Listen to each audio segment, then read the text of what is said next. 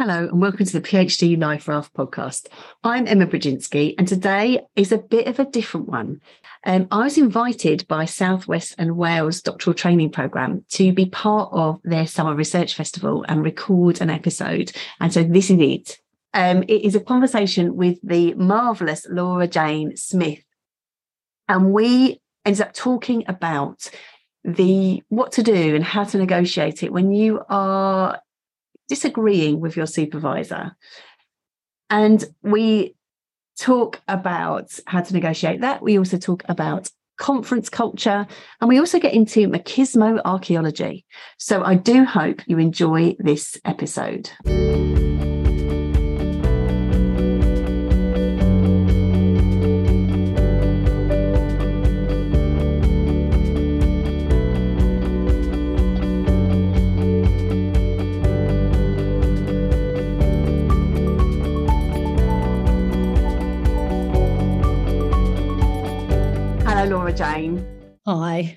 And hello, everybody else, because there's a, there's a bigger audience for today. Um, this this is truly an experiment um, because we are coming to you from SWWDTP's summer summer research um, festival, uh, Southwestern Wales Doctor Training Partnership. If you're not in on that acronym, um, which is very exciting. Um, and we're going to see how this goes. So we have an audience for this um, for this conversation, which we don't usually have.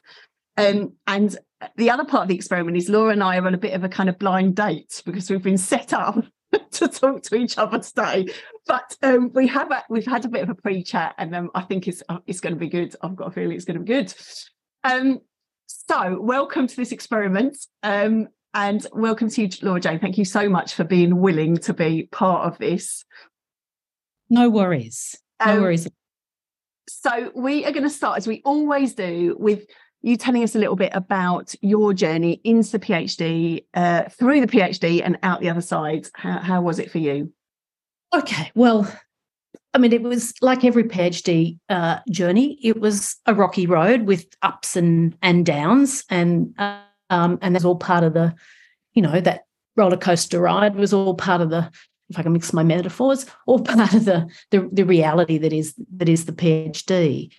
And I I, uh, my undergraduate degree was in archaeology, and uh, in the 1980s, so quite a while ago now, and uh, during during the 80s, I worked as a um, what you would call in England as a field archaeologist, what we call in Australia as a heritage consultant, and I became very interested um, as I was working in the field about the tensions that arose between um, Indigenous peoples with whom I worked and heritage experts, and and the state in terms of the way that they administered heritage legislation and policy and, and so on. And there was considerable tension in the 1980s about this. And I wanted, you know, I was, you know, having been caught in the middle of this, I, I wanted to understand the process. So I, I, I went in search of, you know, I thought I will do a PhD. I wasn't at that point specifically interested in becoming an academic. I, wa- I was interested in finding out what I had gotten myself mixed up in.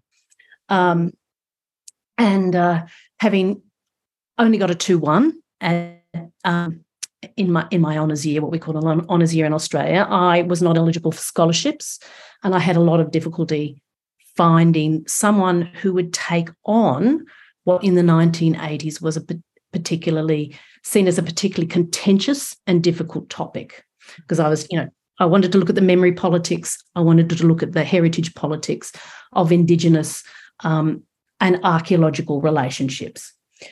Then I was extremely lucky, as chance had it, um, a, an advertisement for um, a academic position came up um, at a place called Charles Sturt University. No one will, have heard of it, but it was a rural university in Australia, and um, and I got the job unbelievably without a PhD, but the condition was that I do the PhD um, to retain the job.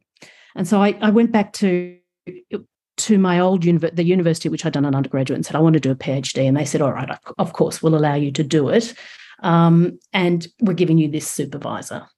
So my poor supervisor didn't really we didn't really negotiate. So she was I, she was she and I were sort of thrust by circumstances together, and she wasn't entirely convinced by my topic, um, and um, and it, it, not least of because it it was a, it was at the, at the time a contentious contentious topic. You know, Indigenous politics were were kicking off. Um, archaeologists were under fire for their you know their the colonialist position that many of them held at the time.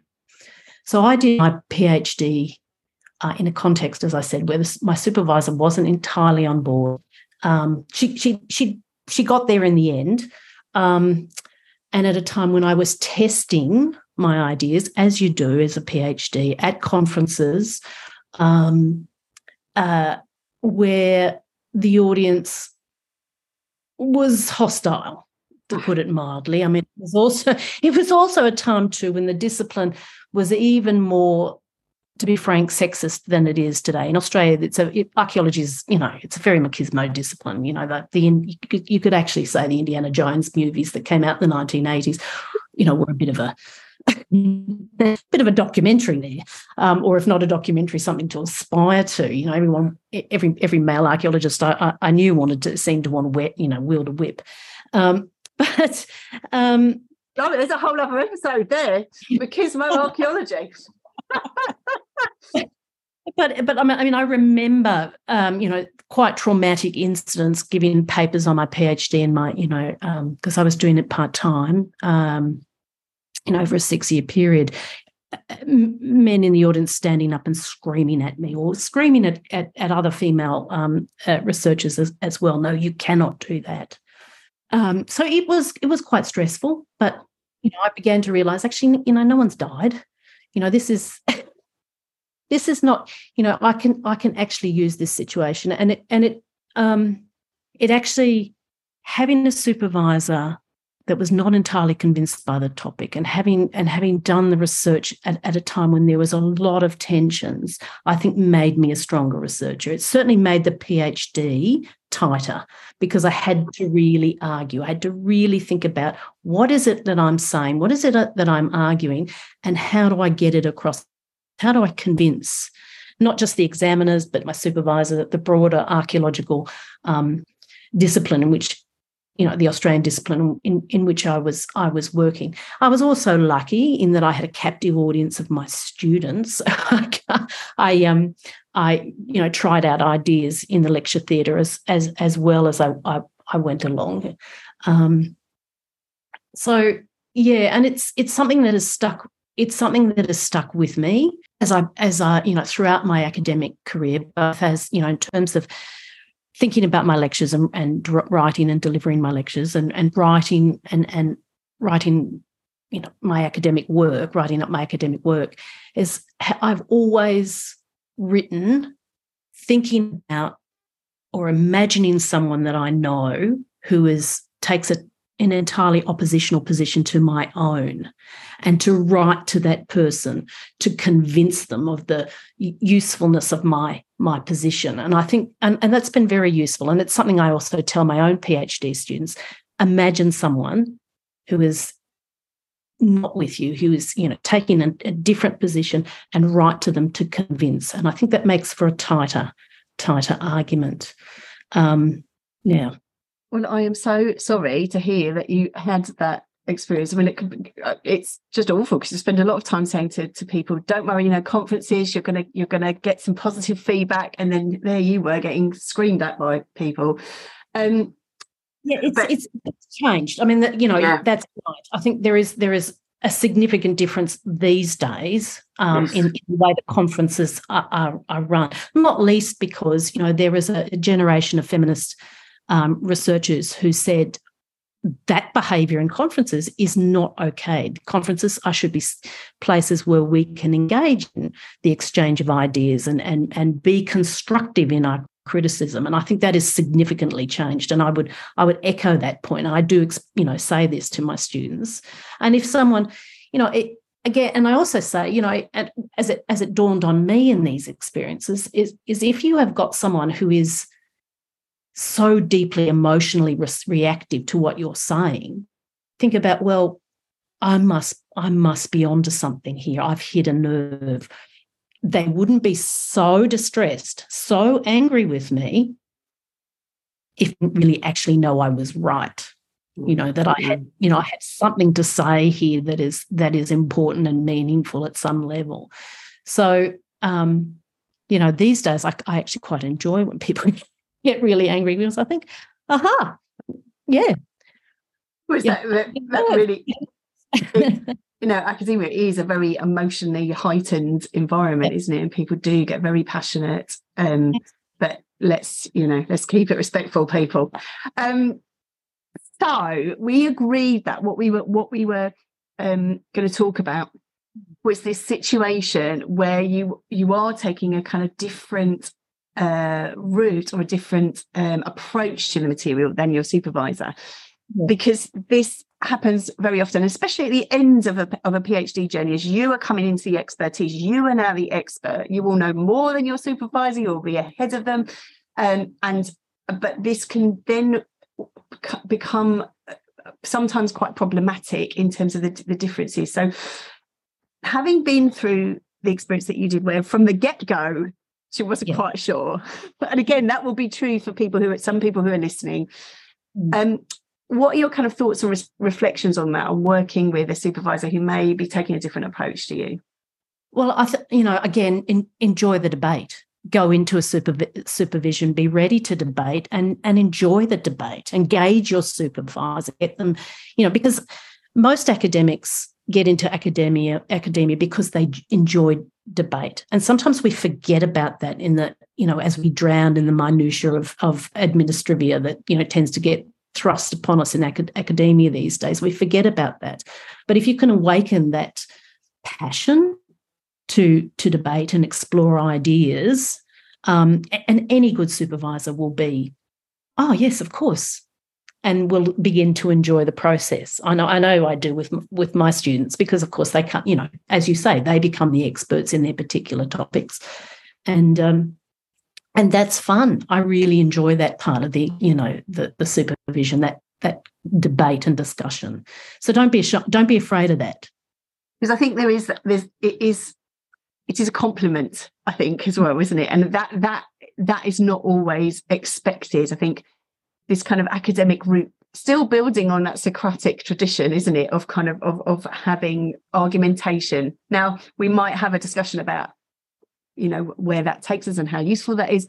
But I think that if your supervisor, that sense, like you were saying, if your supervisor is opening up a debate with you, that is a compliment. And you have to kind of run that through Google Translate in your mind and go, oh, actually, it's not because I'm wrong, it's because they're interested in kind of exploring Absolutely, and they're treating you as a colleague. You're, you're, yeah. you're it, it's a, it's a, it's the point at which your relationship at, from student to supervisor is changing. It, you, as you become a colleague, um, you're being, you know, that engagement of debate is recognizing the legitimacy at, of of what it is that you are saying. They may disagree with what you're saying, but they're recognizing the legitimacy of the research of the the the weight of scholarship behind what you've done to be able to you know to take a position that is a legitimate position worthy of debate and discussion so absolutely absolutely yes.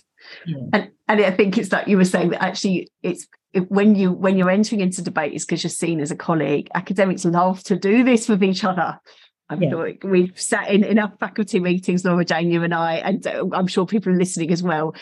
People love to debate. I remember sitting in a meeting, it was about, it went on for about an hour in terms of people discussing where the toilet should be positioned because academics just love to, you know, get into it. so this sense of a sense of um, that that that disagreement being a compliment actually. But I, I wonder when if things become a bit more tricky and you feel like someone's stopping you, which isn't necessarily your story, but if you feel like someone's actually shutting down your um, work, I wonder if you had any thoughts about about that.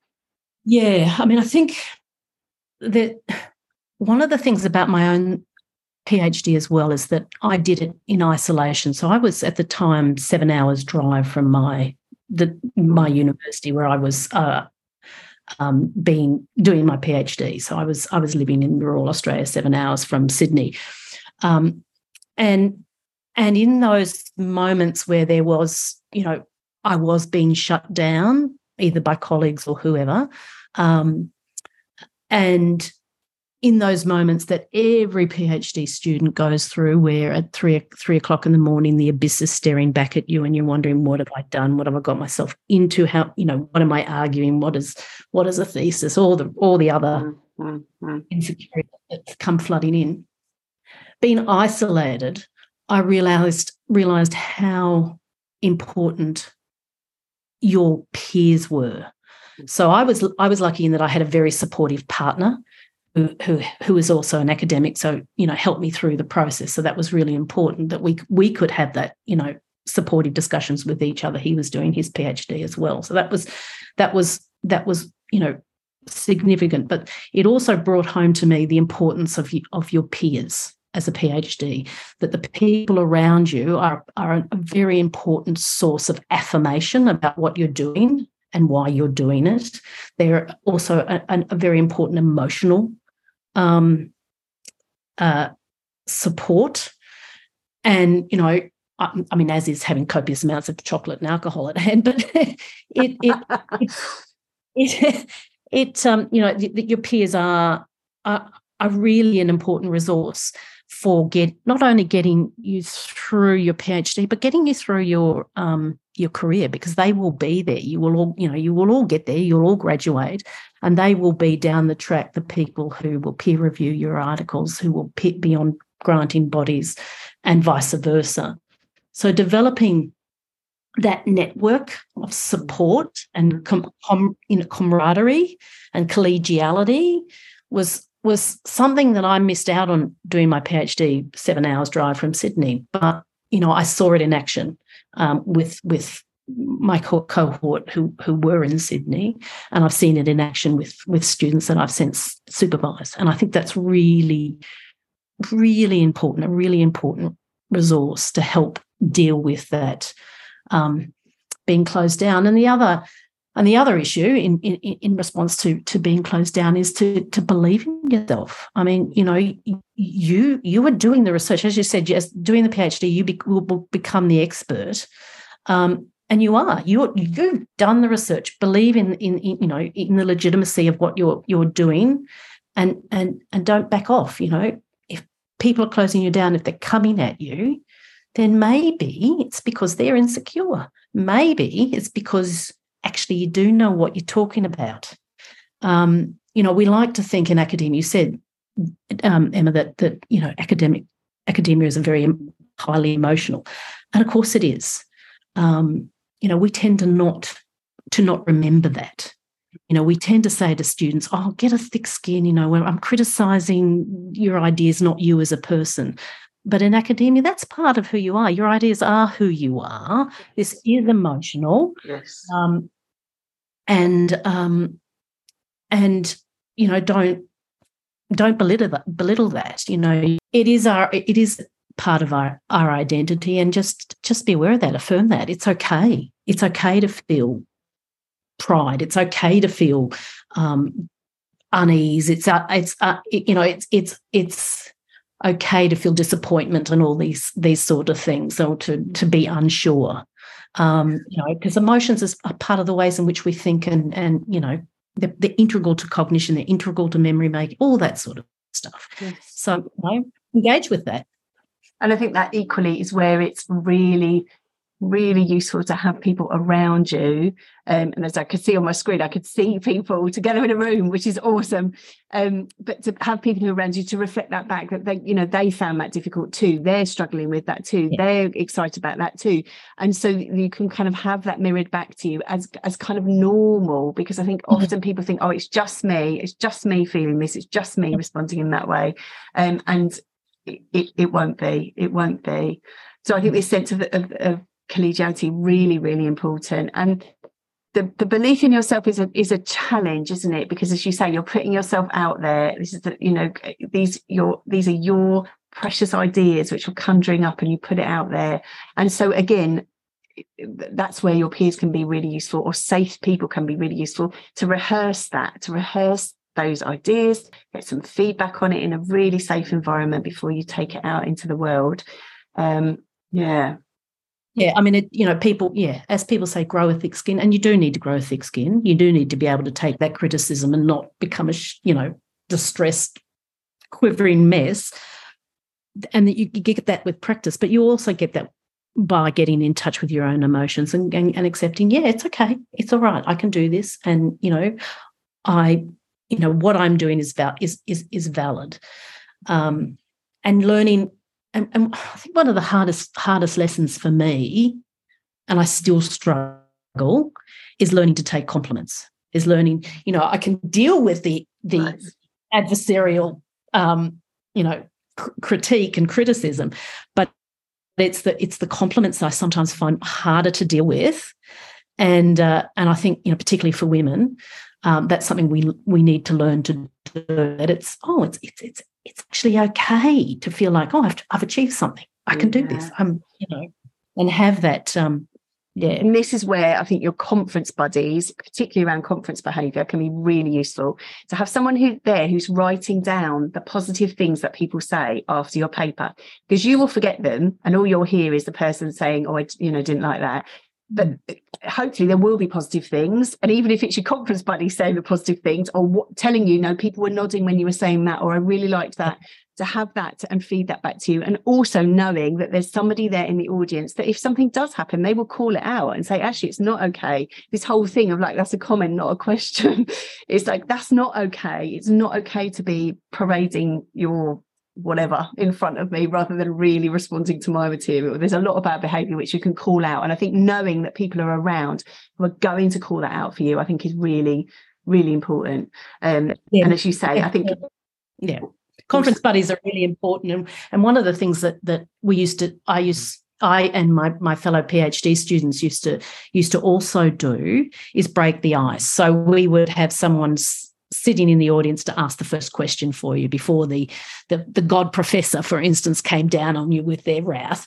Um, you had a friendly face ask you the first question break the ice. So that's an, another way that conference buddies can be used. But yeah they're really important writing down the questions both good and ba- bad so that you can remember them and think about okay what you know what does that mean? You know getting that criticism and, and constructive criticism and thinking about well what how can i improve my you know research? How is that helping me do the, the feedback. Yeah. yeah. Really taking care of each other and just bringing mm. that ethics of care. Um, and we can we can shift things. We can shift things. Um, so I am I am aware of um, time. It always goes really quickly. Um, and you've already given us some really uh, practical things to think about. But I wonder if you have any other sort of top tips for people um, around this, particularly maybe around this idea of if you're going in a different direction, um, or you're finding yourself in contentious territory, um, or more generally? Hmm. Um, hmm.